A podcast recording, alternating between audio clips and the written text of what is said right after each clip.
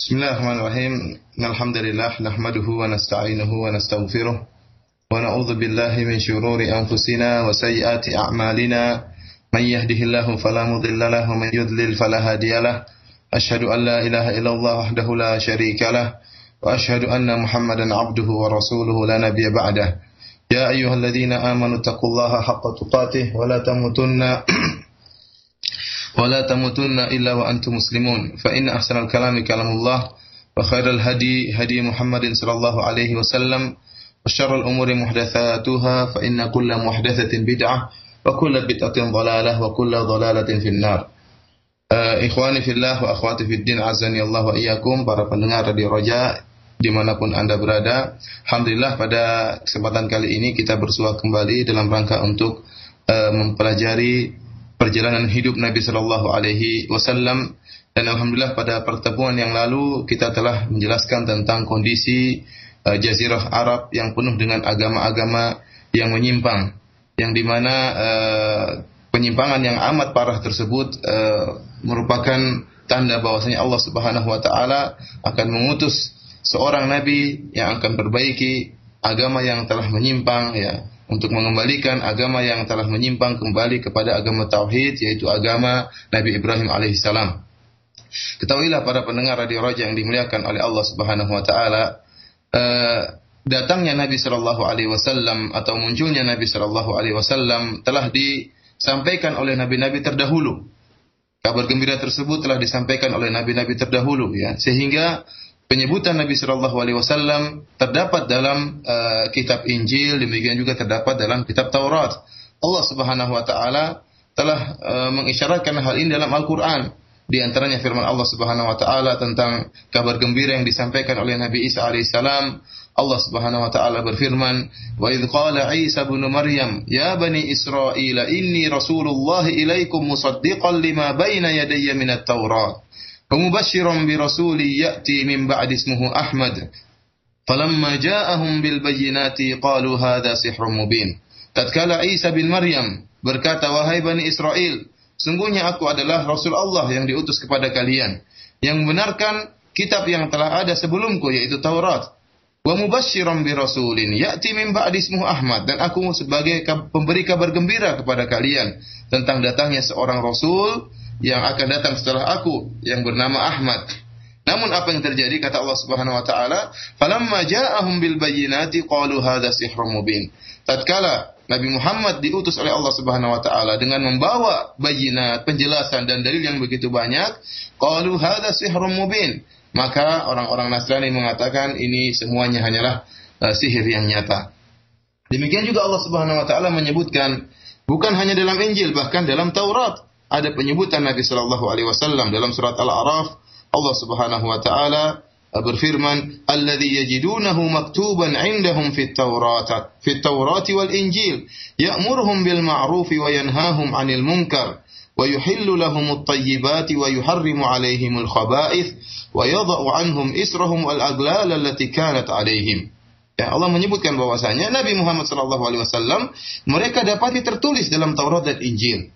Yaitu bahkan bukan cuma sifat Nabi, nama Nabi pun tertulis dalam Taurat dan Injil yang ada pada mereka. Dan juga sifat Nabi Sallallahu Alaihi Wasallam yang menyuruh mereka berbuat kemakrufan dan melarang mereka berbuat kemungkaran dan yang menghalalkan segala perkara yang baik dan mengharamkan segala perkara yang buruk bagi mereka. Bahkan Nabi Sallallahu Alaihi Wasallam membebaskan beban-beban dan belenggu-belenggu yang dahulu ada pada mereka. Jadi Allah isyaratkan bahwasanya dalam Taurat dan dalam Injil ada penyebutan tentang Nabi Muhammad SAW. Oleh karenanya eh, sebagian Injil yang yang belum ter eh, apa namanya belum tersimpangkan atau penyimpangannya masih sedikit ya seperti Injil Barnabas, Injil Barnabas masih disebutkan tentang Nabi Muhammad SAW. Demikian juga Taurat As-Samirah ya. Taurat As-Samirah juga masih tersebutkan tentang Nabi Muhammad SAW wasallam. Demikian juga Injil-Injil yang lain. Meskipun sudah ada penyimpangan, masih ada isyarat tentang penyebutan Nabi Muhammad sallallahu alaihi wasallam. Oleh karenanya, ikhwani fil akhwati fid din azani Allah ayakum para pendengar radio Roja yang dimuliakan oleh Allah Subhanahu wa taala, kalau kita baca sejarah kita dapati memang benar para pendeta-pendeta dari uh, golongan Yahudi maupun orang-orang Nasrani Mereka mengabarkan akan kedatangan Nabi Shallallahu Alaihi Wasallam. Bahkan mereka menunggu-nunggu kedatangan Nabi Shallallahu Alaihi Wasallam. Sebagaimana kisah yang disampaikan oleh sahabat Salman Al Farisi tentang perjalanan yang mencari agama yang benar, ya, perjalanan yang sangat panjang sehingga akhirnya dia pun bertemu dengan seorang pendeta Nasrani, ya, di Amuriyah.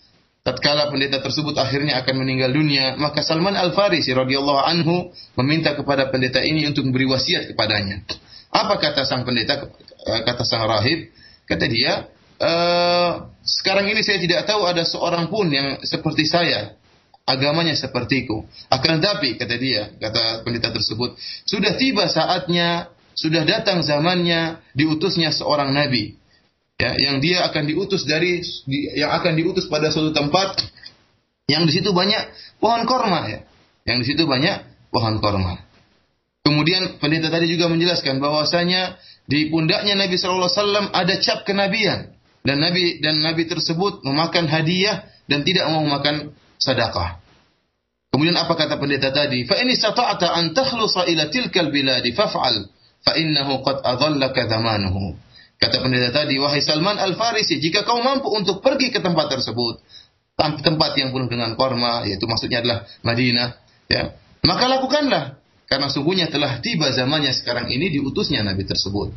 Demikian juga eh, orang-orang uh, Yahudi yang tinggal di kota Madinah, bahkan mereka sengaja datang ke kota Madinah karena mereka tahu Nabi SAW akan diutus pada suatu tempat yang kondisinya seperti kota Madinah, yaitu ada baina harratain, kemudian ada eh, pohon-pohon uh, korma yang mereka tahu tempat tersebut adalah tempat adalah kota Madinah. Sehingga mereka pun berdatangan berhijrah menuju kota Madinah menanti kedatangan Nabi Muhammad sallallahu alaihi wasallam.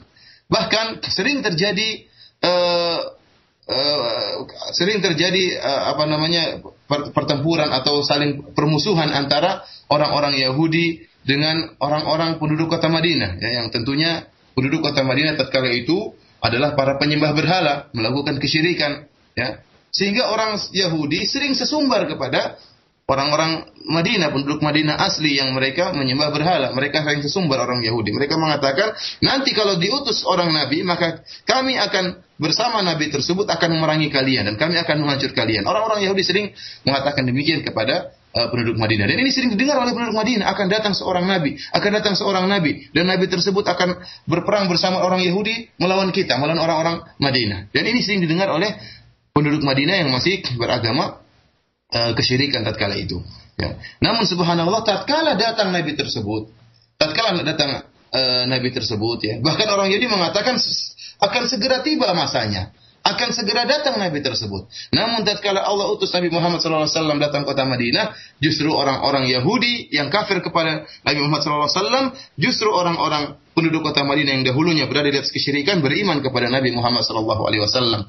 Ya Allah menyebutkan hal ini dalam Al-Quran dalam surat Al-Baqarah. Kata Allah Subhanahu Wa Taala, "Walamma ja'ahum kitabun min indillahi musaddiqul lima ma'ahum." Ya, tatkala datang kepada mereka sebuah kitab dari Allah Subhanahu wa taala yang membenarkan apa yang ada pada mereka, yang membenarkan bahwasanya akan datang seorang nabi, membenarkan bahwasanya akan datang seorang nabi, ya, yang itu tertulis dalam kitab Taurat yang diyakini oleh orang-orang Yahudi. Apa kata Allah selanjutnya? Wa kanu min qablu yastaftihuna 'ala alladziina kafaru. Dan yang dahulu orang-orang Yahudi, mereka serang istiftah. Mereka mengatakan kami akan menang melawan kalian wahai orang-orang kafir, wahai orang-orang penyembah berhala. Mereka sering sesumbar, ya mengatakan akan datang seorang nabi dan kami akan berperang melawan kalian dan akan mengalahkan kalian. Namun apa kata Allah Subhanahu wa taala? Falamma ja'ahum ma arafu kafaru bih. Fala'natullahi 'alal kafirin. Namun tatkala telah datang kepada mereka apa yang mereka tahu akan kebenarannya, mereka pun kufur kepadanya, kufur kepada Nabi Muhammad sallallahu alaihi wasallam, kufur kepada Al-Qur'an. Fala'natullahi 'alal kafirin. Maka laknat Allah terhadap orang-orang uh, kafir ya. Oleh karenanya kita tahu uh, sebagaimana uh, orang-orang Yahudi, orang Nasrani juga mengetahui akan hal itu. Sehingga tatkala uh, tatkala uh, Abu Sufyan datang bertemu dengan Herakal ya. Kemudian Herakal bertanya kepada Abu Sufyan sebagaimana diriwayatkan oleh Imam Bukhari dalam sahihnya di awal dari Sahih Al-Bukhari. Herakal bertanya tentang Heraklius bertanya tentang sifat-sifat Nabi Muhammad sallallahu alaihi wasallam sehingga akhirnya setelah dijelaskan oleh Abu Sufyan, Herakal yakin bahwasanya itulah sifat-sifat yang telah disebutkan dalam Injil. Ya. Maka Herakal berkata, wa qad kuntu a'lamu annahu kharij, lam akun adhunnu annahu minkum. Ya. Kata Herakal, saya sudah tahu bahwasanya uh, nabi tersebut akan keluar, akan muncul, akan diutus oleh Allah Subhanahu wa taala. Hanya saja saya tidak menduga kalau ternyata nabi tersebut dari golongan kalian, dari jazirah, dari orang-orang Arab ya. Orang-orang Yahudi juga menyangka demikian, sudah tahu bahwasanya nabi akan diutus. Namun mereka menyangka bahwasanya nabi akan diutus adalah dari uh, kalangan Bani Israel. Namun ternyata Allah memilih Nabi SAW dari keturunan orang-orang Arab. Ikhwani fillah wa fiddin azani Allah wa yakum para pendengar radio Raja yang dimuliakan oleh Allah Subhanahu wa taala. Uh, ternyata benar apa yang diduga oleh orang-orang Yahudi bahwasanya sudah tiba saatnya diutus Nabi Muhammad SAW itu ternyata benar ya. Dan waktu-waktu uh, itulah dilahirkannya Nabi Muhammad sallallahu alaihi wasallam. Ya. Namun sebelum dilahirkannya Nabi Muhammad sallallahu alaihi wasallam yang akan beri cahaya bagi umat manusia yang akan mengeluarkan mereka dengan izin Allah Subhanahu wa taala dari kegelapan, kesyirikan, dari kerusakan moral menuju jalan yang terang benderang, menuju akhlak yang mulia ya. Sebelum di, dilahirkannya Nabi Muhammad SAW terjadi kejadian yang sangat besar. Jadi yang sangat besar yaitu tentang peristiwa e, tentara bergajah yang datang dari negeri Yaman ya dipimpin oleh seorang yang bernama Abraha Al-Habashi untuk menghancurkan Ka'bah ya. Peristiwa ini yang diabadikan oleh Allah Subhanahu wa taala dalam surat Al-Fil ya. Sebelum saya menyampaikan kisah itu ya saya akan menjelaskan sebab kenapa Abraha ingin menghancurkan uh, Ka'bah ya. Ketahuilah para pendengar radio, radio Raja yang dimuliakan oleh Allah Subhanahu wa taala awal kejadian penghancuran atau keinginan Abraha untuk menghancurkan Ka'bah awalnya terjadi kisah terbunuhnya kaum mukminin ya di dalam parit yang digali oleh atas perintah seorang raja yang zalim yang bernama Zunuwas ya atau Zunawas yang dia ingin menghalangi kaum mukminin tatkala itu dari agama Nasrani ya. ya. Sehingga dia kemudian menggali parit dan barang siapa yang tetap beriman, bertauhid kepada Allah Subhanahu wa taala, maka dibakar oleh raja tersebut. Yang kisah ini pun diabadikan oleh Allah Subhanahu wa taala surat Al-Buruj yang dikenal dengan uh, Ashabul Ukhdud, yaitu orang-orang yang mereka menggali parit untuk menyiksa kaum mukminin. Allah Subhanahu wa taala berfirman, "Qutila ashabul ukhdud, an-nari dzatil waqud, idhum 'alaiha qu'ud, wa hum 'ala ma yaf'aluna bil mu'minina syuhud." celakalah atau terbunuhlah, binasalah ashabul ukhdud, yaitu orang-orang yang telah menggali parit ya. Kemudian menyalakan api dengan uh, apa namanya dengan api yang sangat bernyala-nyala dan sangat besar. Digunakan untuk apa? Untuk menyiksa kaum mukminin yang bertauhid kepada Allah Subhanahu wa taala dan kemudian mereka menyaksikan penyiksaan tersebut, menikmati penyiksaan tersebut. Wa ma naqamu minhum illa ayyuminu billahil azizil hamid. Allah menjelaskan bahwasanya mereka ashabul ukhdud. Tatkala menyiksa kaum mukminin, tidak ada sebab lain kecuali karena kaum mukminin mereka beriman kepada Allah Subhanahu wa taala. Wa ma naqamu minhum illa ayyuminu billahil azizil hamid. Kenapa? Karena keimanan mereka kepada Allah Subhanahu wa taala, Al Azizil Hamid, yang Maha perkasa dan Maha terpuji. Itulah yang menyebabkan ashabul ukhdud raja dan para pengikutnya murka kepada kaum mukminin sehingga mereka pun e, membakar kaum mukminin dalam ukhdud dalam uh, parit yang mereka gali. Para ulama telah khilaf tentang uh, kisah ini. Akan tapi ada sebuah hadis yang sahih yang diriwayatkan Imam Muslim. Demikian juga diriwayatkan oleh Imam Ahmad dalam musnadnya yang menjelaskan tentang uh, sebab terjadinya penyiksaan ini ya. Dan saya akan menjelaskan secara singkat uh, hadis tersebut yang uh, diriwayatkan oleh uh, Suhaib radhiyallahu taala anhu ya bahwasanya Rasulullah SAW pernah bersabda dahulu ada seorang raja ya kata Nabi SAW yang ringkas ceritanya ada dulu seorang raja fi man kana qablakum sebelum kalian ya raja tersebut memiliki seorang penyihir. Tatkala penyihir ini mencapai masa tua maka sang penyihir berkata kepada sang raja aku telah mencapai masa tua ya telah mencapai usia jompo. Datangkanlah kepadaku seorang pemuda agar aku bisa mewariskan ilmu sihirku kepadanya maka kemudian raja pun mengirimkan kepada tukang sihir tadi seorang pemuda untuk diajari ilmu sihir. Mulailah belajar pemuda ini belajar ilmu sihir kepada penyihir yang akan meninggal dunia ini. Namun tatkala pemuda ini berjalan dari rumahnya menuju tempat tukang sihir, sang pemuda selalu melewati seorang pendeta. Pendeta Nasrani, ya tentunya masih di atas tauhid, yang memberikan nasihat-nasihat Rupanya sang pemuda ini tertarik dengan nasihat-nasihat yang disampaikan oleh pendeta Nasrani ini. Akhirnya dia terlambat datang menuju tukang sihir untuk belajar sihir. Maka tukang sihir pun bertanya kepada dia dan pun memarahi dia. Ya. Akhirnya dia laporkan juga hal ini kepada pendeta bahwasanya tukang sihir marah kepada dia. Akhirnya pendeta pun menasihati uh, pemuda ini. Mulai bimbanglah pemuda ini. Apakah harus mengikuti penyihir ataukah harus mengikuti sang pendeta. Sampai akhirnya suatu saat ya tatkala dia berjalan dia mendapati ada sebuah hewan yang buas yang sangat besar yang menghalangi manusia untuk melewati suatu tempat. Manusia orang-orang masyarakat pada takut melewati tempat tersebut. Kenapa? Karena ada uh, seekor hewan yang sangat sangat buas. Akhirnya dia pun berkata, "Al yaumu a'lamu amrur amrur rahib, ahabbu ila Allah am amrus sahir." Maka dia berkata hari ini dia berkata dalam hatinya, hari ini saya akan tahu siapa yang lebih disukai oleh Allah Subhanahu wa taala. Apakah pendeta atau tukang sihir? Maka kemudian mengambil dia pun mengambil sebuah batu, kemudian dia berkata, Allahumma in kana amrul rahib ahabba ilaika wa ardalaka minas sahir faqtul hadhihi dabbah. Dia berkata, ya Allah, jika memang pendeta lebih kau sukai daripada lebih kau ridhoi dan lebih kau sukai daripada si penyihir, maka maka bunuhlah binatang buas ini. Kemudian dia pun melemparkan batu tersebut, maka binasalah binatang buas tadi. Kemudian masyarakat pun melewati tempat tadi. Setelah kejadian itu maka uh, anak ini pemuda ini pun semakin yakin bahwasanya kebenaran berada di di di tangan sang pendeta.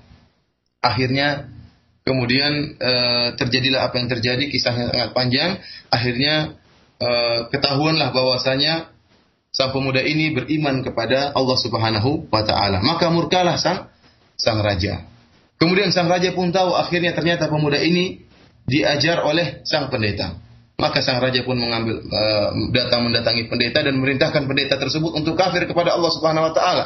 Namun sang pendeta tidak mau kafir kepada Allah Subhanahu wa taala, akhirnya diambillah gergaji, kemudian sang raja menggergaji pendeta tadi, membelah dua tubuh pendeta tadi dari tengah kepala sampai sekujur tubuh terbelah dua karena sang pendeta tidak mau beriman kepada Allah Subhanahu wa taala. Adapun sang pemuda juga tidak mau beriman ya, karena sang pendeta tidak mau kafir kepada Allah Subhanahu wa taala. Dan demikian juga sang pemuda. Sang raja juga memerintahkan sang pemuda untuk kafir kepada Allah Subhanahu wa taala. Namun sang pemuda tidak mau kafir kepada Allah Subhanahu wa taala. Akhirnya sang raja pun memerintahkan anak buahnya untuk membunuh sang pemuda. Maka diperintahkanlah anak buahnya untuk membawa sang pemuda di atas gunung. Dan kalau sudah pemuda mengancam sang pemuda agar segera kafir kepada Allah, jika tidak sang pemuda akan dilemparkan ke, uh, dari puncak gunung. Namun sang pemuda tetap tabah dan beriman kepada Allah Subhanahu wa taala. Kemudian dia berdoa kepada Allah Subhanahu wa taala, Allahumma kfinihim bima Yang artinya ya Allah, ya jagalah aku dari kejahatan mereka yang sesuai dengan yang engkau kehendaki. Akhirnya justru pasukan tersebutlah yang jatuh dari puncak gunung, sementara sang muda selamat. Kemudian sang muda pun pergi kembali menuju sang raja, ya. Kembali menuju sang raja. Sang raja pun terkaget-kaget. Kenapa sang muda ini masih masih selamat? Akhirnya sang raja pun mengutus pasukan yang lain untuk membawa sang pemuda di tengah lautan ya, dengan ombak yang sangat besar. Ya.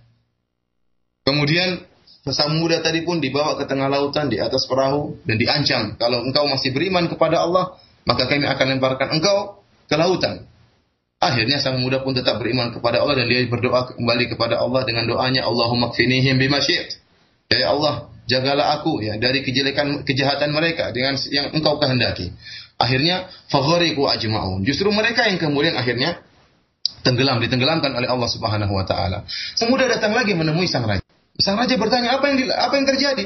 Bagaimana dengan pasukanku? Apa kata sang pemuda? Kafanihimullah azza wa jalla. Allah telah menjaga saya dari mereka. Kemudian sang raja sang pemuda berkata kepada sang raja, "Innaka lasta biqatili hatta taf'ala ma amuruka bihi." Wahai sang raja, kau tidak mungkin bisa bunuh saya, ya. Tidak mungkin kau bisa bunuh saya sampai kau menjalankan apa yang aku perintahkan kepada engkau. Jika engkau melakukannya, maka engkau akan bunuhku. Jika tidak, maka kau tidak akan bisa bunuhku. Ya. Akhirnya sang raja pun uh, ingin bunuh sang muda. Apa yang harus aku lakukan agar aku bisa bunuh engkau? Apa kata sang muda? Ya, caranya mudah.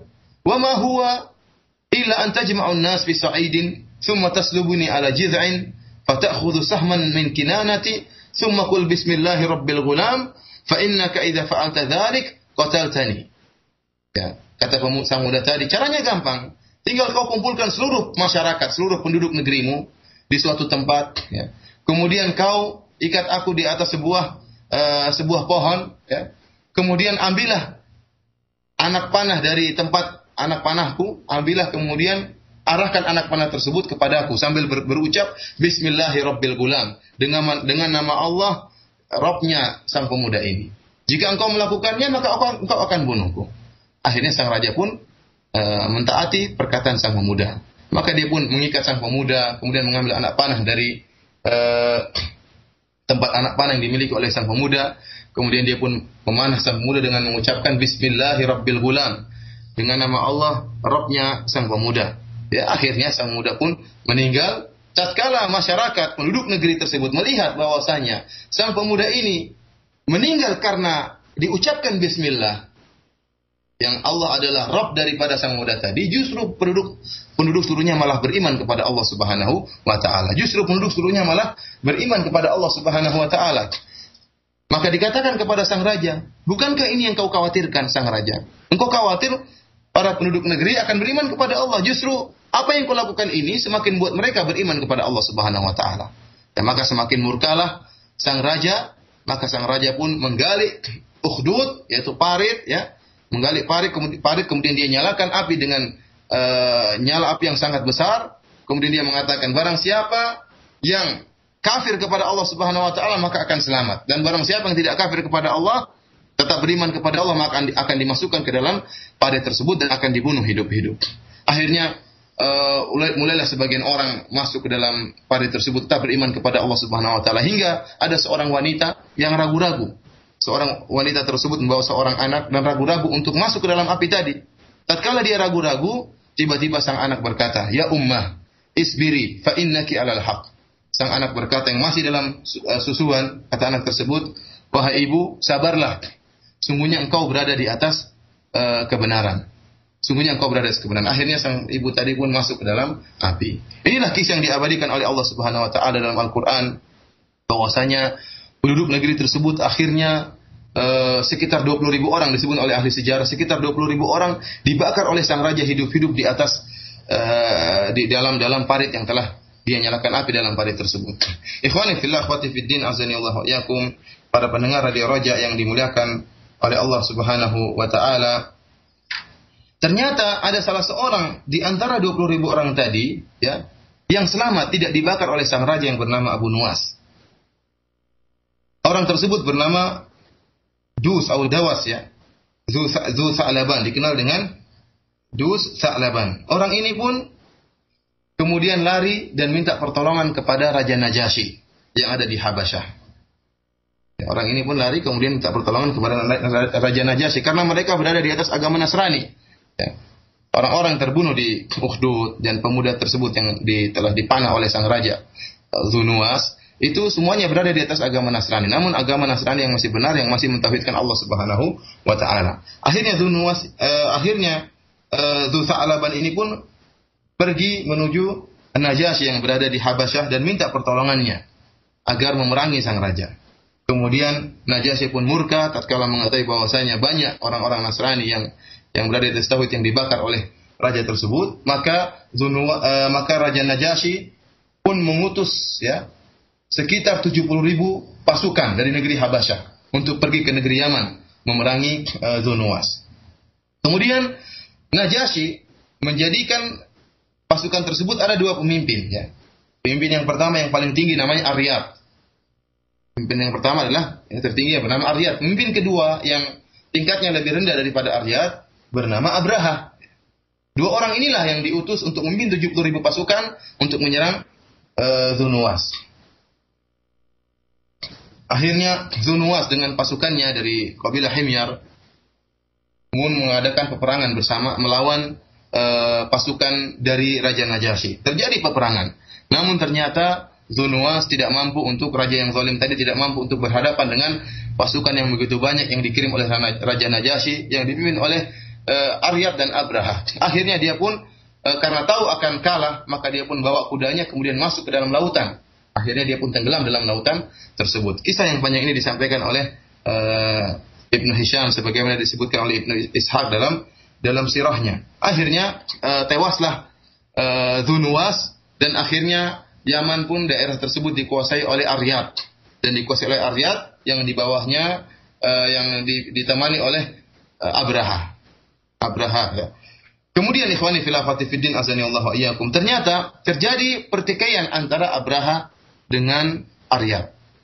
Sehingga akhirnya mereka berdua saling saling berduel ya. Timbul tantangan di antara mereka untuk berduel di antara mereka. Terjadilah duel yang sangat hebat antara Abraha dan Aryat. Yang seharusnya Aryat yang memiliki kedudukan yang lebih tinggi karena kedudukan dia lebih tinggi daripada uh, Abraha. Namun rupanya Abraha tatkala terjadi duel, dia menang. Akhirnya berhasil membunuh Arya. Akhirnya berhasil membunuh Arya. Kabar ini pun sampai kepada Najasyi. Kabar ini pun sampai kepada Najasyi bahwasanya Abraha telah memberontak sehingga membunuh Arya. Maka Najasyi pun murka kepada Abraha.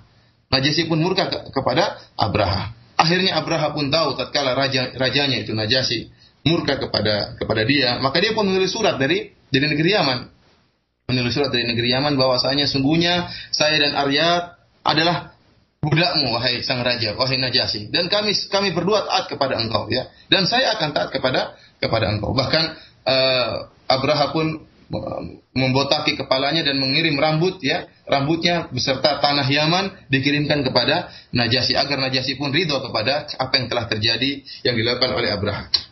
Kemudian untuk membuat ridho juga Najasi, Abraha berjanji kepada Najasyi bahwasanya dia akan membangun sebuah kanisah, sebuah uh, gereja yang sangat besar ya, sangat besar untuk mem, apa mendatangkan keriduan Najasyi. Dan ini dilakukan oleh Abraha, benar-benar dia melakukannya.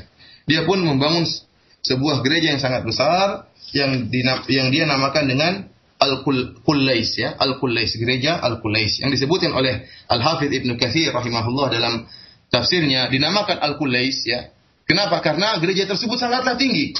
Bahkan Abraha ini tatkala bangun gereja dia melaksanakan kerja rodi dipaksa. Orang-orang dipaksa untuk bangun gereja ini. Gereja yang sangat tinggi, kemudian dihiasi dengan emas, dihiasi dengan marmer, dengan batu-batu yang sangat berharga, batu kualam, dan macam-macam keindahan yang terdapat dalam uh, gereja tadi. Dan gereja tersebut sangat tinggi, dan masyarakat dipaksa kerja rodi, dipaksa kerja keras, ya sehingga barang siapa yang tidak bisa menjalankan tugasnya tatkala matahari terbenam sampai matahari terbenam tugasnya belum diselesaikan maka akan dibunuh oleh Abraha. Maka dengan waktu yang singkat gereja tadi pun bisa dibangun dan gereja tersebut sangat tinggi sehingga dinamakan Al-Qulais. Yang kata Al-Hafidz Ibnu Katsir rahimahullah dinamakan Al-Qulais kenapa? Karena saking tingginya ya.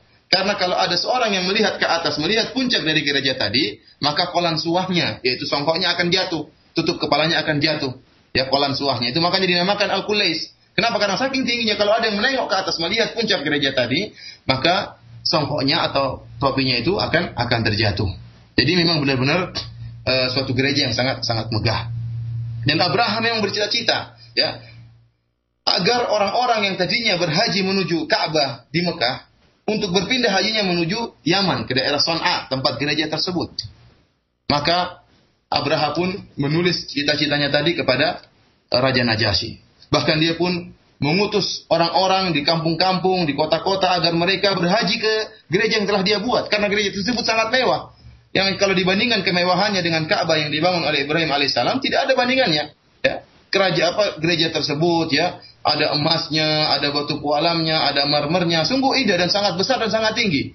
Sungguh sehingga dia bangga dengan gereja tersebut. Bahkan dia pun mengutus eh, orang-orang uh, agar memerintahkan masyarakat berhaji ke ke memerintahkan orang-orang Arab untuk berhaji ke gereja tersebut. Berbeda dengan Nabi Ibrahim alaihissalam. Nabi Ibrahim alaihissalam tatkala bangun Ka'bah dia bersama Ismail, mereka berdua yang bangun Ka'bah tersebut. Tidak ada yang bantu, mereka berdua yang bangun Ka'bah tersebut. Dan tatkala itu tidak ada manusia ya yang uh, mendengar mereka sehingga tatkala selesai bangun Ka'bah maka Allah Subhanahu wa taala memerintahkan kepada Nabi Ibrahim wa adzin fin nasi bil haji ya'tuka rijalan wa ala kulli dhamirin ya'tina min kulli fajjin amik. Kata Allah Subhanahu wa Wahai Ibrahim, kumandangkanlah, umumkanlah kepada manusia agar mereka datang berhaji. Tatkala itu Ibrahim pun menyampaikan kepada manusia, padahal tidak ada yang dengar tatkala itu. Nabi Ibrahim tidak punya pasukan untuk dikirim ke kampung-kampung, ke masyarakat, ke kota-kota agar masyarakat datang e, berhaji di Ka'bah. Tidak ada pasukan yang di, berada di tangan Nabi Ibrahim. Cuma dia dan Nabi Ismail alaihissalam. Akan tetapi Allah lah yang menyampaikan uh, pengumuman Ibrahim ini kepada seluruh umat manusia yang dicatat oleh Allah untuk datang berhaji di kota Mekah. Kata Allah Subhanahu wa taala, "Ya tiga jalan, maka akan datang orang-orang menuju panggilanmu dalam keadaan berjalan kaki. Wa ala kulli dhamirin atau dalam keadaan menaik kendaraan, berkendaraan, naik onta dan yang lainnya. Ya'tina min fajjin ami dan akan datang dari segala penjuru bumi ini menuju uh, Ka'bah al-Musyaffafah ya. Dan memang benar ternyata seluruh orang yang uh, dicatat oleh Allah akan datang berhaji semuanya mendengar seruan Nabi Ibrahim alaihissalam ini. Bahkan yang janin-janin yang masih ada dalam perut ibu yang dicatat oleh Allah Subhanahu wa taala akan datang mengunjungi Ka'bah, mereka pun mendengar seruan Nabi Ibrahim alaihissalam eh, tersebut. Abraha tidak tahu, miskin, jadi tidak tahu bahwasanya meskipun Ka'bah adalah bangunan yang sederhana, namun Ka'bah dibangun atas perintah Allah Subhanahu wa taala. Allah telah merintahkan Nabi Ibrahim dan yang membangunnya adalah Khalilur Rahman. Yang membangun Ka'bah tersebut adalah kekasih Allah Subhanahu wa taala. Bahkan Ka'bah adalah Inna awwala baitin wudi'a lin-nasi lalladzi bi mubarakan. Ya. Allah menyebutkan bahwasanya rumah yang pertama kali dibangun di atas muka bumi ini untuk dijadikan tempat ibadah menyembah kepada Allah Subhanahu wa taala adalah Ka'bah. Dan rumah yang spesial yang Allah perintahkan Nabi Ibrahim untuk membangunnya dan dia adalah rumah pertama yang dibangun untuk menyembah Allah Subhanahu wa taala. Maka meskipun uh, gereja Kulais ini yang sangat tinggi dan sangat megah ya, yang sangat luar biasa besarnya ya, dan bahkan Abraham mengutus eh, orang-orang untuk mengajak orang-orang Arab datang berhaji, namun rupanya tidak ada orang-orang yang datang ke gereja Qulais. Mereka lebih memilih untuk berhaji ke uh, ke Ka'bah Al-Musharrafah, rumah Allah Subhanahu wa taala. Rupanya orang-orang Arab mendengar tentang seruan Abraha ini yang ingin agar memindahkan lokasi haji dari Mekah menuju ke Son'a di, di Yaman. Akhirnya ada seorang Arab ya yang datang dari Mekah. Kemudian jadi gara-gara dia pun datang masuk ke dalam gereja tersebut di malam hari. Kemudian dia buang air besar dalam gereja tersebut. Dia mengotori gereja tadi dengan dengan kotorannya. Buang air besar dalam gereja di malam hari. Setelah besoknya ternyata dikabarkan kepada Abraha bahwasanya gereja gereja Anda yang Anda agung-agungkan ini telah di beolin ada seorang Arab yang telah seorang Arab yang telah buang air besar dalam gereja tersebut maka Abraha pun murka Abraha pun murka maka dia pun Murkanya pertama kenapa? Pertama karena gerejanya, gerejanya yang diagung-agungkan telah dibeolin oleh seorang Arab. Yang kedua ternyata orang-orang Arab ini tidak ada yang datang haji ke ke gereja. Maka ini yang menyebabkan dia sangat murka. Maka dia pun bertekad untuk mengumpulkan segala pasukan yang ada di bawah kekuasaannya untuk menyerang, untuk menghancurkan Ka'bah. Untuk menghancurkan Ka'bah. Al-Hafidh Ibnu Hajar, eh, Al-Hafidh Ibnu Katsir rahimahullah dalam tafsirnya menyebutkan bahwasanya pasukan yang dibawa oleh Abrah sangatlah banyak. Dan di antara pasukan tersebut ada 12 ekor gajah. 12 12 eh, ekor gajah. Yang gajah yang paling besar adalah Mahmud namanya. Gajah tersebut namanya Mahmud. Ini pimpinan para gajah. Dan gajah tersebut dibawain rantai. 12 ekor gajah tadi diberi rantai oleh uh, oleh Abraha. Dengan niat apa? Agar 12 ekor gajah tadi nanti dengan niat mengitari Ka'bah. Kemudian meletakkan besi rantai tadi, kemudian rame-rame rame-rame 12 ekor gajah tadi mencungkil Ka'bah. Itu niatnya Abraha, ya. 12 ekor tadi untuk diutus untuk mencungkil Ka'bah dengan sekali cungkilan maka Ka'bah pun akan akan hancur akan tumbang. Itu niat Abraham. Akhirnya dia pun berjalan menuju uh, menuju uh, kota Mekah untuk uh, menghancurkan Ka'bah. Kemudian ternyata rencana Abraham ini dengar oleh orang-orang Arab. Didengar oleh orang Arab. Dan sekarang dia keluar menuju ke kota Mekah. Rupanya dia dihadang oleh seorang bernama Dunafar yaitu salah seorang yang dia merupakan eh, orang-orang uh, yang mulia di negeri Yaman. Zunafar ini ternyata mengumpulkan kabilah-kabilah Arab yang ada di Yaman ya untuk menghadangi uh, Abraha bersama pasukan tentara bergajahnya. Namun namanya Abraha yang memiliki pasukan yang sangat kuat luar biasa, Zunafar tidak berkutik bahkan akhirnya dia pun ditawan dan hampir dibunuh oleh Abraha. Akan tapi Dzunafar pun merayu Abraha. Dia mengatakan bisa bisa jadi engkau biarkan saya hidup maka akan bermanfaat bagi engkau. Akhirnya Abraha pun tidak menjadi membunuh Dzunafar. Maka Dzunafar pun ditawan dan dibawa menuju menuju Mekah. Kemudian juga akhirnya uh, pasukan Abraha sampai kepada suatu tempat yang namanya Khat'am. Tatkala di situ di Khat'am ada seorang bernama Nufail bin Habib al-Khat'ami. Nufail bin Habib Al-Khatami, dia pun mengumpulkan kabilah-kabilah Arab yang ada di sekitar Khatam. Kemudian menyerang uh, Abraha. Namun ternyata sebagaimana yang dialami oleh Dzunafar, ternyata dia pun tidak berhasil mengalahkan Abraha. Bahkan dia pun ditawan oleh Abraha dan akan dibunuh oleh Abraha. Tatkala akan dibunuh oleh Abraha, maka Nufil ini berkata, "Wahai Abraha, jangan kau bunuh saya. Kalau kau biarkan saya hidup, maka kabilah-kabilah Arab ini akan tunduk kepada engkau." Akhirnya uh, Nufel bin Habib ini Al-Khatami ini pun tidak dibunuh oleh Abraha dan dibawa pula oleh Abraha menuju kota Makkah. Sampailah pasukan Abraha di suatu tempat yang namanya Saqif di daerah Taif. Tatkala sampai di sana, keluar orang-orang Saqif. Mereka bertemu dengan Abraha dan mereka penjilat ya, kepada Abraha. Mereka mengatakan, e, kami punya kami punya berhala, tapi itu bukan yang kalian maksudkan ya, karena mereka e, menyembah Lata di situ. Mereka menyembah patung Lata. Yang kalian maksudkan adalah di sana di Mekah, bukan di sini, ya, bukan di Taif, tapi di di Mekah. Kami dukung kalian. Itulah perkataan orang-orang sakit tatkala itu menjilat e, Abraha dan pasukannya, karena mereka juga ketakutan. Mereka katakan yang kalian tuju bukan kami, karena kami menyembah Lata, bukan menyembah e, Ka'bah. Akhirnya kata orang-orang Sakif, kami akan mengutus orang untuk memberi petunjuk jalan kepada kalian. Maka diutuslah oleh Sakif seorang bernamanya Abu Regal. Abu Regal inilah yang akhirnya memberi petunjuk jalan kepada Abraha menuju Ka'bah ya. Menuju Ka'bah. Yang akhirnya di satu tempat akhirnya Abu dia, mereka pun e, menempati satu tempat Abu Regal ini pun diadab oleh Allah Subhanahu wa taala dan meninggal dunia e, di tempat tersebut. Satu jalan yang menuju kota Mekah dinamakan dengan Al-Mughammas ya, Al-Mughammas. Di situlah meninggal Abu Rigal. Tatkala meninggal maka orang-orang Arab pun merajam kuburan Abu Rigal karena mereka benci dengan Abu Rigal. Karena Abu Rigal inilah yang menjadi penuju jalan bagi Abraha untuk menuju Ka'bah, Ka'bah Allah Subhanahu wa taala.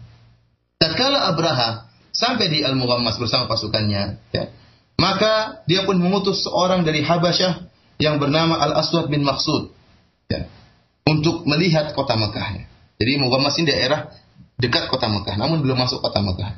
Abraham pun mengutus uh, Al Aswad bin Maksud untuk melihat kota Mekah. Akhirnya Al Aswad bersama pasukannya masuk dalam kota Mekah dan dia mengambil harta-harta yang ada di kota Mekah. Kebetulan yang diambil di antara harta-harta yang di kota Mekah 200 ekor onta milik uh, milik Abdul Muttalib, kakeknya Nabi Shallallahu Alaihi Wasallam. Di antara harta yang diambil oleh Aswad bin Maksud adalah 200 ekor onta milik Abdul Muttalib, ya, kakeknya Nabi Shallallahu alaihi wasallam. Kemudian akhirnya Abraham mengutus lagi seorang bernama Hunatah Al-Hamyari. Abraham mengiris lagi seorang mengutus orang bernama Hunatah Al-Hamyari pergi ke Makkah ya. Tanya, mana sih pimpinan pimpinan uh, atau pimpinan kota Mekah? Siapa sih orangnya? Karena Abraham ingin bertemu.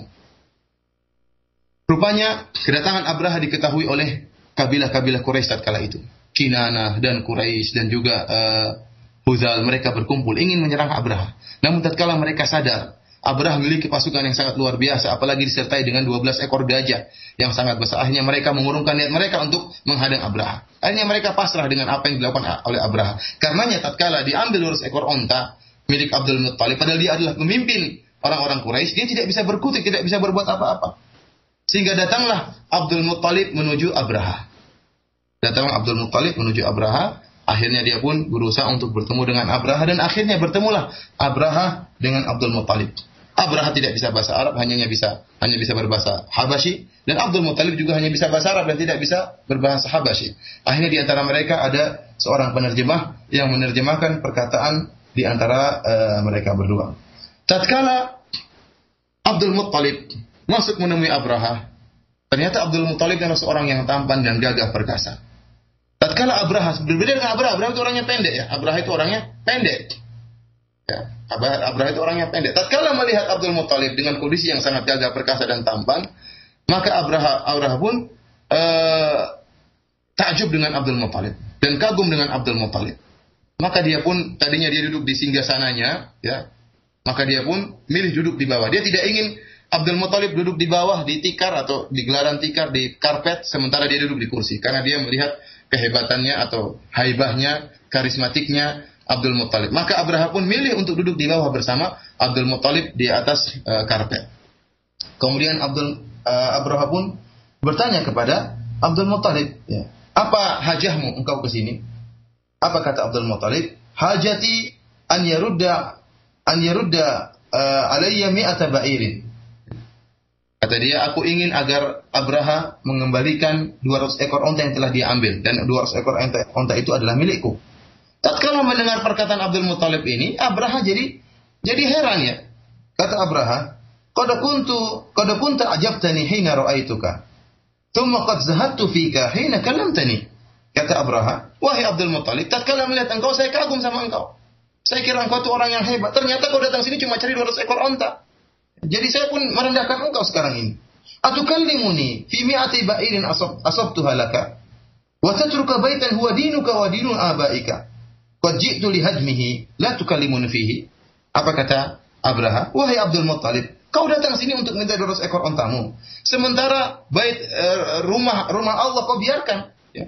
Itu adalah rumah rumah agamamu dan juga agama nenek moyangmu dan aku datang untuk menghancurkan rumah tersebut namun kau tidak peduli. Kau cuek dengan rumah itu maka kau yang kau urusi adalah 200 ekor onta. Sungguh rendah engkau kata Abraham. Apa kata Abdul Muttalib? Ini ana Rabbul Ibil. Ya. Ini ana Rabbul Ibil. Aku sungguhnya adalah pemilik pemilik onta-onta tadi. Wa inna lil baiti rabban sayamna'uhu. Dan sungguhnya rumah itu ada ada pemiliknya, itu Allah Subhanahu wa taala. Sayahmi akan menjaga rumah tersebut. Dan dia akan mencegah engkau, kata Abdul Muttalib. Ada apa Ka'bah itu ada pemiliknya akan mencegah engkau. Apa kata Abraham? Maka yamtani minni. Dia tidak bisa mencegah saya. Demikianlah angkuhnya Abraha tatkala dikatakan bahwasanya Allah akan menjaga dia, dia mengatakan Allah tidak bisa mencegah saya. Apa kata uh, Abdul Muttalib? Anta wadak, itu urusanmu. Itu urusanmu. Akhirnya 200 ekor onta pun dikembalikan kepada Abdul Muttalib. Setelah Abdul Muttalib menerima 200 ekor onta, maka dia pun pulang menuju Ka'bah.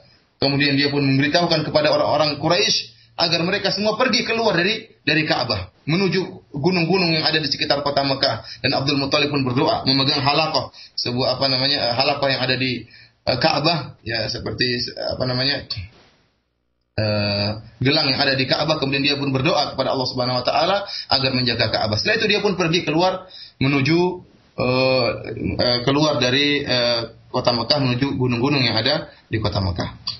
Ikhwani fil fiddin azani Allah wa iyyakum para pendengar radio Raja yang dimuliakan oleh Allah Subhanahu wa taala. Maka akhirnya berangkatlah pasukan bergajah yang dipimpin oleh Abraha untuk berjalan menuju Mekah dengan niat untuk menghancurkan Ka'bah. Ternyata setelah mereka sampai di tempat sudah dekat dengan Ka'bah, tiba-tiba datanglah Nufail bin Habib yang tadi ditawan oleh Abraha. Nufail bin Habib yang tadi berusaha untuk menghadang Abraha namun tidak berhasil dia pun uh, Nufail bin Habib Al-Khatami dia pun datang kemudian berkata mendekat ke uh, pemimpin para gajah yang gajah yang paling besar yang namanya Mahmud. Maka dia berkata wahai Mahmud wahai sang gajah sungguhnya sekarang engkau ada berada di tanah suci Allah Subhanahu wa taala.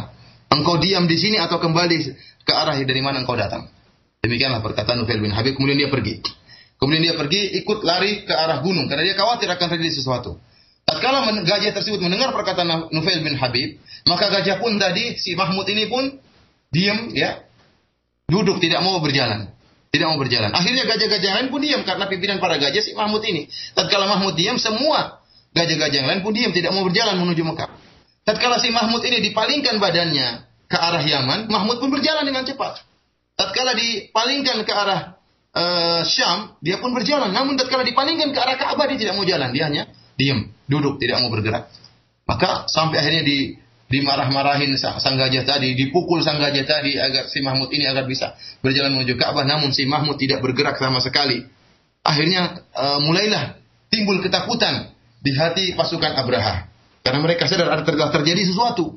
Kenapa si Mahmud gajah yang sangat perkasa ini tidak mau berjalan menuju Ka'bah? Timbullah ketakutan dalam hati-hati mereka.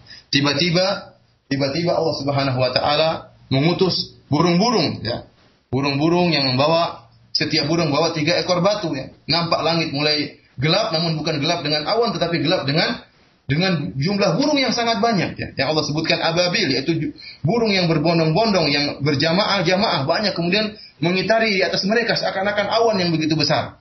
Ya, seakan-akan awan yang akan menurunkan hujan. Ternyata yang turun bukan hujan air tapi hujan batu. Karena setiap burung tadi membawa tiga buah batu. Ya. Tiga buah batu. Batu dia taruh di kerongkongannya, di paruhnya, dan dua batu ditaruh di dibawa oleh dua kakinya. Kemudian batu tersebut dilemparkan kepada mereka pasukan Abraha dan uh, uh, pasukan Abraha sebelumnya terkena lemparan lemparan batu. Maka tatkala terkena lemparan batu tersebut, ya, ada yang langsung mati seketika, ya. Ada yang mau berusaha lari akhirnya uh, mati di jalan, ya. Tatkala terkena lemparan batu, maka tubuh mereka pun terputus-putus, preteli, ya. Dipreteli oleh batu-batu tadi. Abraha berhasil lari. Dia lari menuju Son'a kembali menuju Son'a, ya. Namun di tengah perjalanan tubuhnya mempreteli sedikit demi sedikit, jadi jadinya terlepas. Sehingga saat tatkala sampai di Son'a, dadanya terbelah, jantungnya keluar.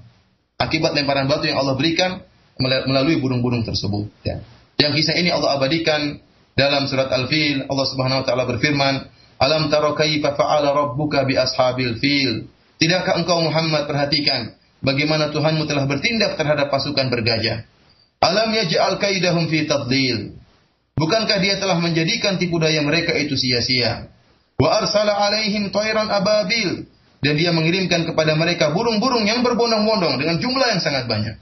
Tarmihim bihijaratin min sijil yang melempari mereka dengan batu dari tanah liat yang dibakar. Faja'alahum ka'asfim ma'kul sehingga mereka dijadikan oleh Allah Subhanahu wa taala seperti daun-daun yang dimakan ulat ya. Karena tatkala terkena lemparan batu, maka uh, tubuh mereka pun terlepas uh, sedikit uh, demi sedikit.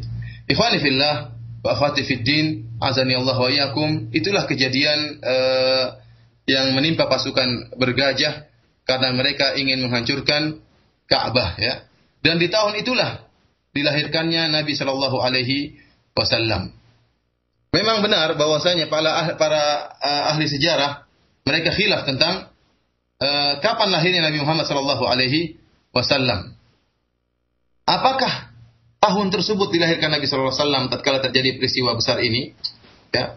Ataukah pada tahun-tahun yang lain ada yang mengatakan 40 tahun sebelum eh, 40 tahun setelah terjadinya kejadian yang sangat besar ini, ada yang mengatakan 30 tahun setelah kejadian ini, kejadian terbunuhnya pasukan bergajah, ada yang mengatakan bahwasanya pada tahun itu juga, ya, e, pada tahun itu juga Nabi Shallallahu Alaihi Wasallam dilahirkan, ya.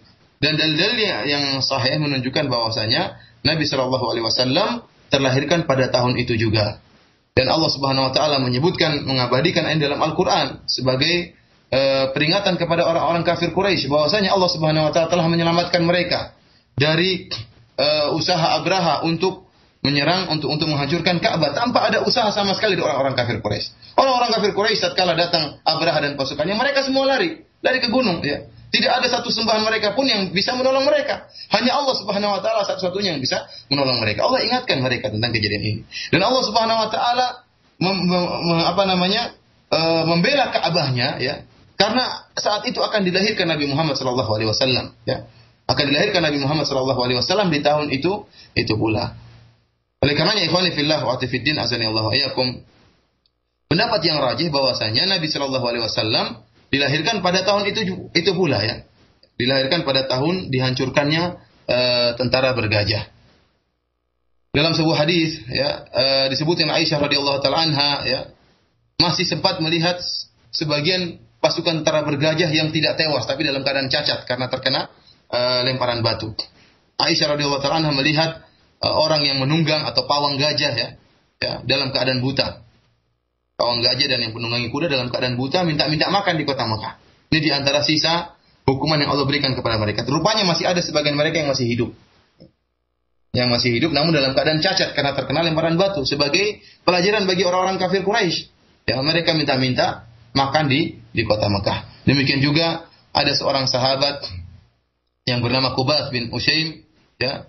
Dia suatu saat berjalan bersama ibunya.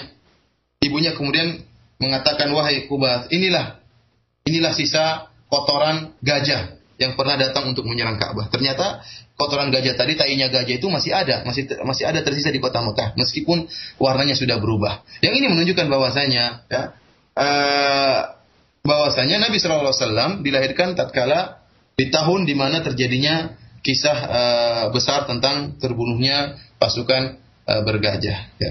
Ikhwani fillah fatifidin azani Allah yakum sampai di sini saja kajian kita pada kesempatan kali ini. Insya Allah pada kajian pekan depan kita akan masuk tentang uh, kelahiran Nabi Shallallahu Alaihi Wasallam. Demikian saja, kurang dan lebihnya anda mohon maaf. Kalau ada yang bertanya, anda persilahkan. Kalau anda tidak bisa jawab, bisa ditanyakan kepada ustadz-ustadz yang lain. Baik. Uh, syukur jazakallah khair kepada Al-Ustaz uh, Firanda yang telah menyampaikan materinya dan tiba saatnya bagi kita semua, bagi Anda yang ingin berinteraksi dengan Al-Ustaz langsung untuk bertanya perihal pembahasan kita pada siang kali ini yaitu mengenai sirah nabawiyah di 0218236543 atau bisa melayangkan pertanyaannya di nomor 0819896543 dan kita angkat penelpon pertama. Ya, halo. Assalamualaikum. Waalaikumsalam warahmatullahi wabarakatuh. Dengan siapa dari mana, Pak? Dengan Bapak Setiawan di Cikarang. Bapak Setiawan di Cikarang, silakan. Uh, Assalamualaikum, Pak. Uh, Waalaikumsalam warahmatullahi wabarakatuh. Anda mau tanya, uh, apakah uh, kisah yang terjadi di uh, penyerangan Ka'bah oleh pasukan gagah pegangan ini, apakah itu kisah itu bisa misalnya sekarang dijadikan suatu pelajaran seperti halnya di Palestina yaitu orang-orang Yahudi yang uh, menyerang Masjid Allah yang ada di Palestina. Apakah sebaiknya orang-orang Palestina juga meninggalkan itu saja tanpa mengadakan pembelaan? Karena masjid itu adalah pilihan Allah maka Allah yang akan menjaga. Begitu aja Ustaz. Jazakallah khair.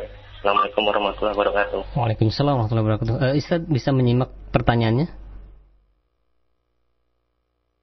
Halo Ustaz Ya, coba diulang pertanyaannya. Uh, iya, uh, kepada Allah tadi uh, itu Allah Setiawan yang berada di Cikarang bertanya bahwa beliau uh, apakah kejadian sejarah di se, apa di se, di sekitar Ka'bah yaitu yang telah diceritakan tadi oleh Ustaz apakah bisa disamakan dengan kejadian yang berada di Palestina bahwa Masjid Al-Aqsa pada keadaan sekarang serang di, sedang diserang ya oleh kaum Yahudi dan uh, apakah tindakan uh, masyarakat Palestina itu uh, sama dengan tindakan yang di Mekah dulu itu meninggalkan terlebih dahulu uh, wilayah Palestina.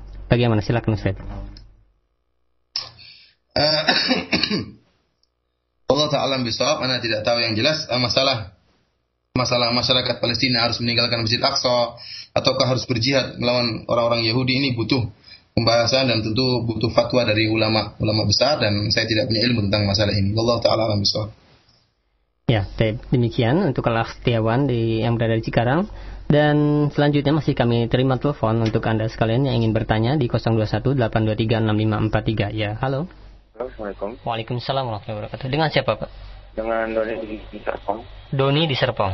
Ya. Ya, silakan Pak Doni. Selamat sekali Ustaz. Uh, ini menanya Ustaz. Uh, agama-agama sebelumnya itu yang telah disebutkan Yahudi, Nas Nasrani, uh, yang sekarang ini Islam. Apakah emang dari awalnya itu uh, Islam dulu apa Yahudi dan Nasrani dulu nah kalau misalkan kenapa kalau misalkan dari awalnya Yahudi dan Nasrani kenapa Allah dan Rasulnya melaknat itu orang Yahudi dan Nasrani gitu Assalamualaikum Waalaikumsalam iya Taib silakan agama yang ada cuma agama Islam ya. Sejak zaman Nabi Adam alaihissalam Nabi Nuh alaihissalam Idris dan selanjutnya sampai Nabi Muhammad seluruhnya adalah agama Islam. Agama yang diridhai oleh Allah Subhanahu wa taala.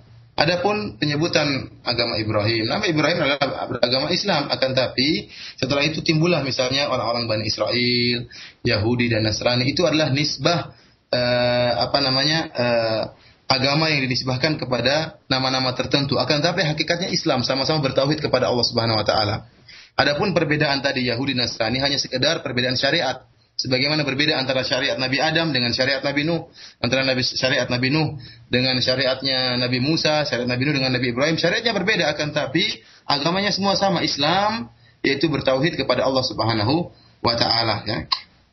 Seperti sekarang namanya agama Muhammad ya, namun agama Muhammad namanya Islam. Intinya, ikhwani fil azani Allah wa iyyakum, agama yang sejak zaman dulu sampai sekarang sama agamanya cuma satu, yaitu agama tauhid kepada Allah Subhanahu wa taala yang berbeda hanya syariat. Rasulullah SAW pernah bersabda, "Nahnul anbiya abna'u allat, dinuna wahid."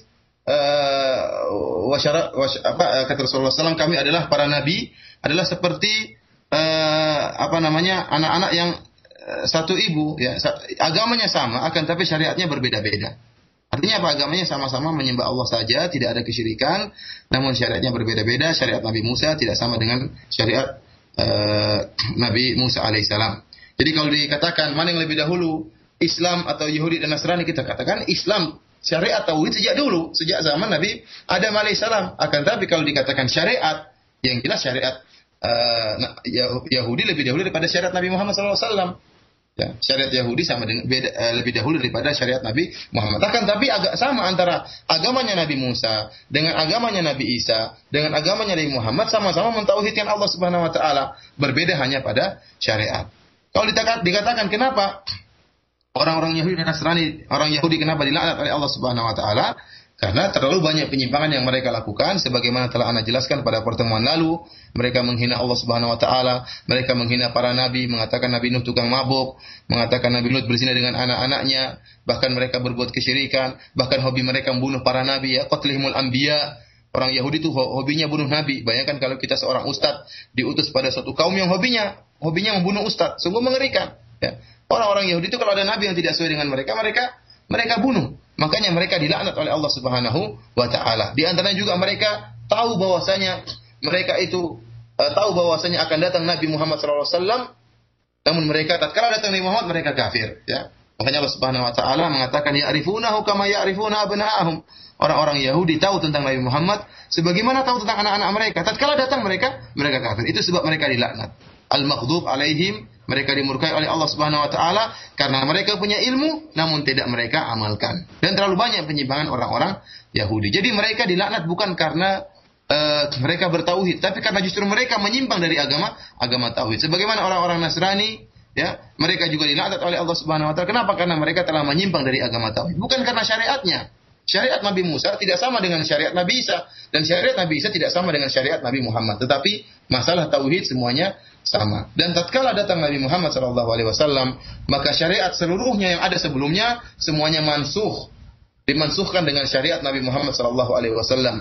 Oleh karenanya Nabi wasallam bersabda, "La yasma'u bi ahadun min hadhihi al-ummah yahudiyyun aw nasraniyyun, thumma la yu'minu billadzi ursiltu bihi illa kana min ahli nar." Tidaklah salah seorang pun dari umat ini baik Yahudi maupun Nasrani yang mendengar tentang saya, kemudian tidak beriman dengan apa yang aku bawa, syariat aku bawa, maka dia akan menjadi penduduk neraka. Jadi syariat Nabi Muhammad SAW memasukkan syariat-syariat sebelumnya. Ya, baik demikian untuk Bapak Doni yang berada di Serpong.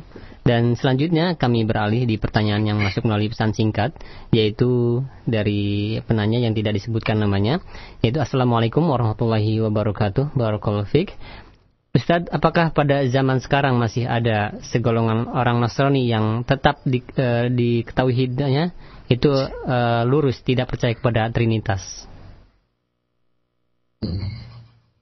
Uh, mengenai apakah masih ada uh, orang Nasrani yang bertauhid dan tidak percaya kepada Trinitas, wallahu taala mungkin saja ada, mungkin. Akan tetapi seperti saya jelaskan tadi, meskipun dia bertauhid, tidak berbuat kesyirikan, dia harus mengikuti syariat Nabi Muhammad sallallahu alaihi wasallam. Dia harus salat seperti itu salat lima waktu. Karena syariat Nabi sallallahu alaihi wasallam memansuhkan syariat-syariat nabi-nabi terdahulu. Meskipun dia bertauhid, ya dia punya kewajiban yang lain harus beriman kepada Nabi Muhammad sallallahu alaihi wasallam. Kalau dia tidak beriman kepada Nabi Muhammad sallallahu alaihi wasallam maka dia telah kafir. Kenapa? Karena Injil memerintahkan demikian. Injil memerintahkan dia untuk beriman kepada nabi terakhir yaitu Nabi Muhammad sallallahu alaihi wasallam. Adapun keberadaannya apakah ada masih Nasrani yang tidak berbuat syirik Allah taala alam bisawab tidak tahu. Ya, tapi masih di pertanyaan pesan singkat dari Prendi di Bogor dan dari Abdul Salam yang berada di Jakarta Selatan. Assalamualaikum warahmatullahi wabarakatuh. Ustadz, apa pelajaran yang dapat diambil dari kisah tentang pasukan bergajah ini dan apakah agama yang dipeluk oleh Abdul Muthalib pada waktu hidupnya? Uh, ya. Adapun hikmah di balik uh, peristiwa tentara bergajah ini uh, dihancurkannya oleh Allah Subhanahu wa taala, kita meyakini bahwasanya uh, Allah Subhanahu wa taala akan menolong agamanya ya. Allah Subhanahu wa taala akan menolong agamanya.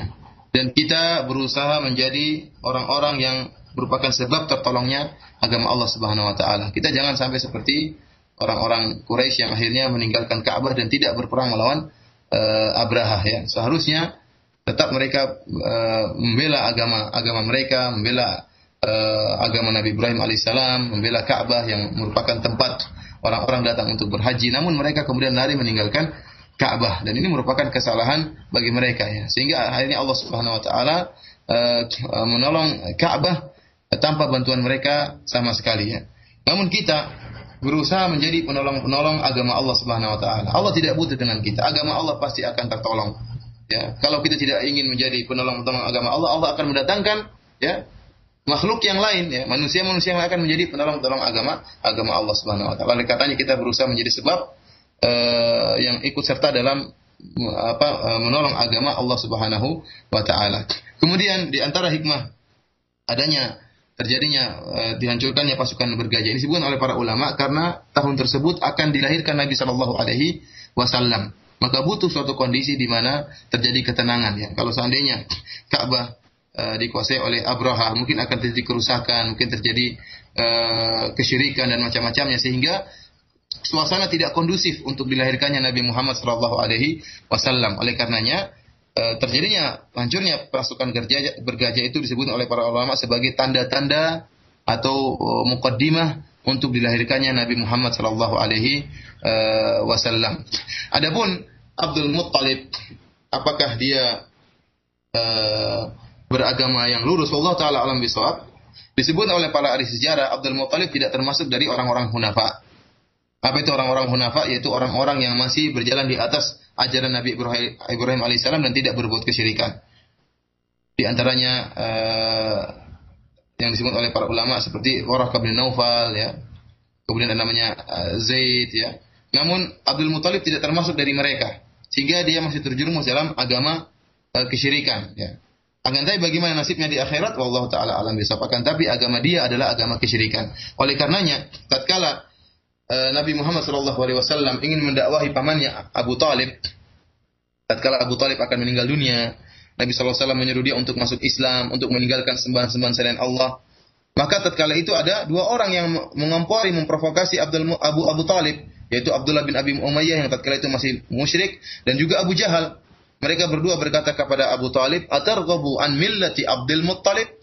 Wahai Abu Talib, apakah kau benci dengan agama nenek moyang engkau, agama bapakmu Abdul Muttalib?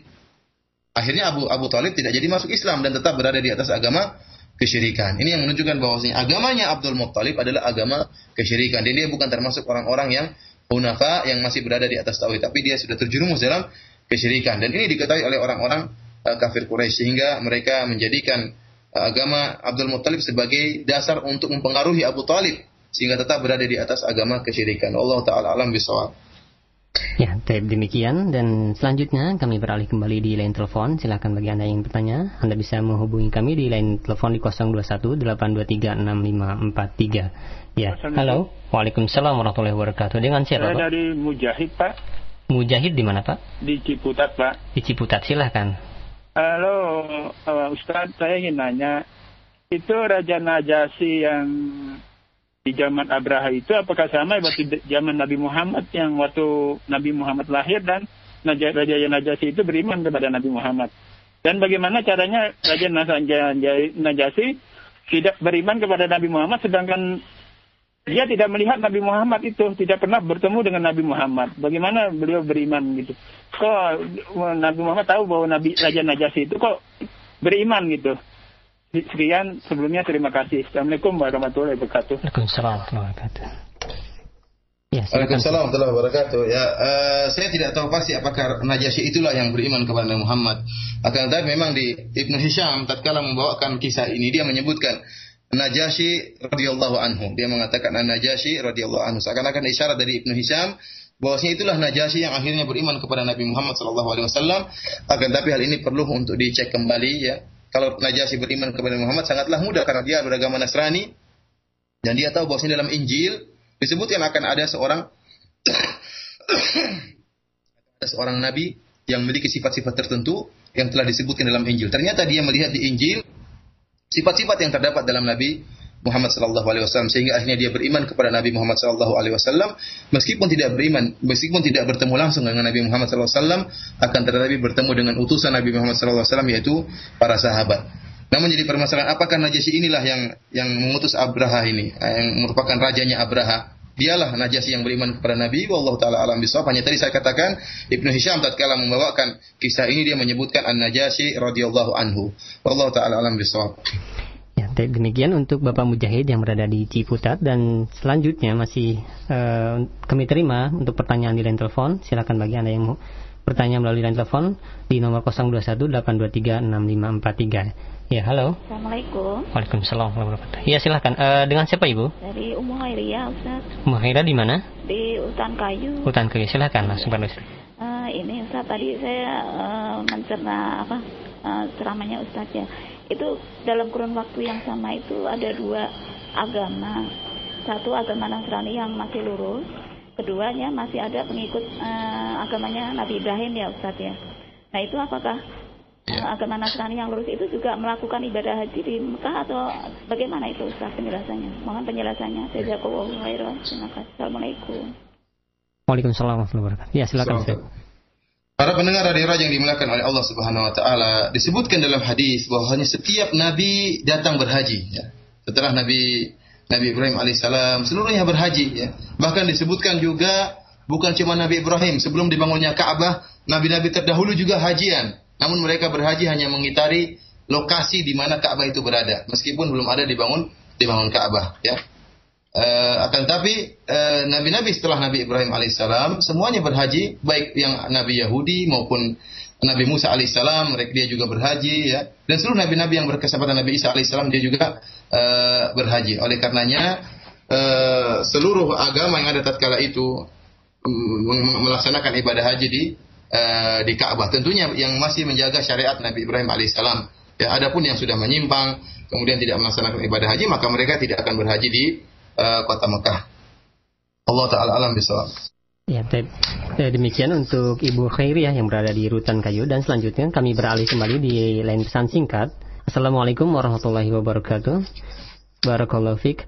Ustadz, apakah pernah orang-orang Yahudi yang menamakan negaranya itu dengan Israel itu uh, boleh kita laknat dengan uh, nama Israelnya itu dan uh, bagaimana mengklaim mereka tentang negara Israel ini dengan nama Israel ini silahkan uh, Allah Subhanahu Wa Taala telah melaknat Bani Israel ya kalau Israel adalah uh, Nabi Yakub alaihissalam yang dilaknat adalah Bani Israel keturunan Nabi Ismail Nabi Israel Nabi Yakub yang telah menyimpang dari ajaran Nabi Yakub alaihissalam dan telah menyimpang dari agama Nabi Musa alaihissalam. Itulah yang mereka Ibrahim alaihissalam.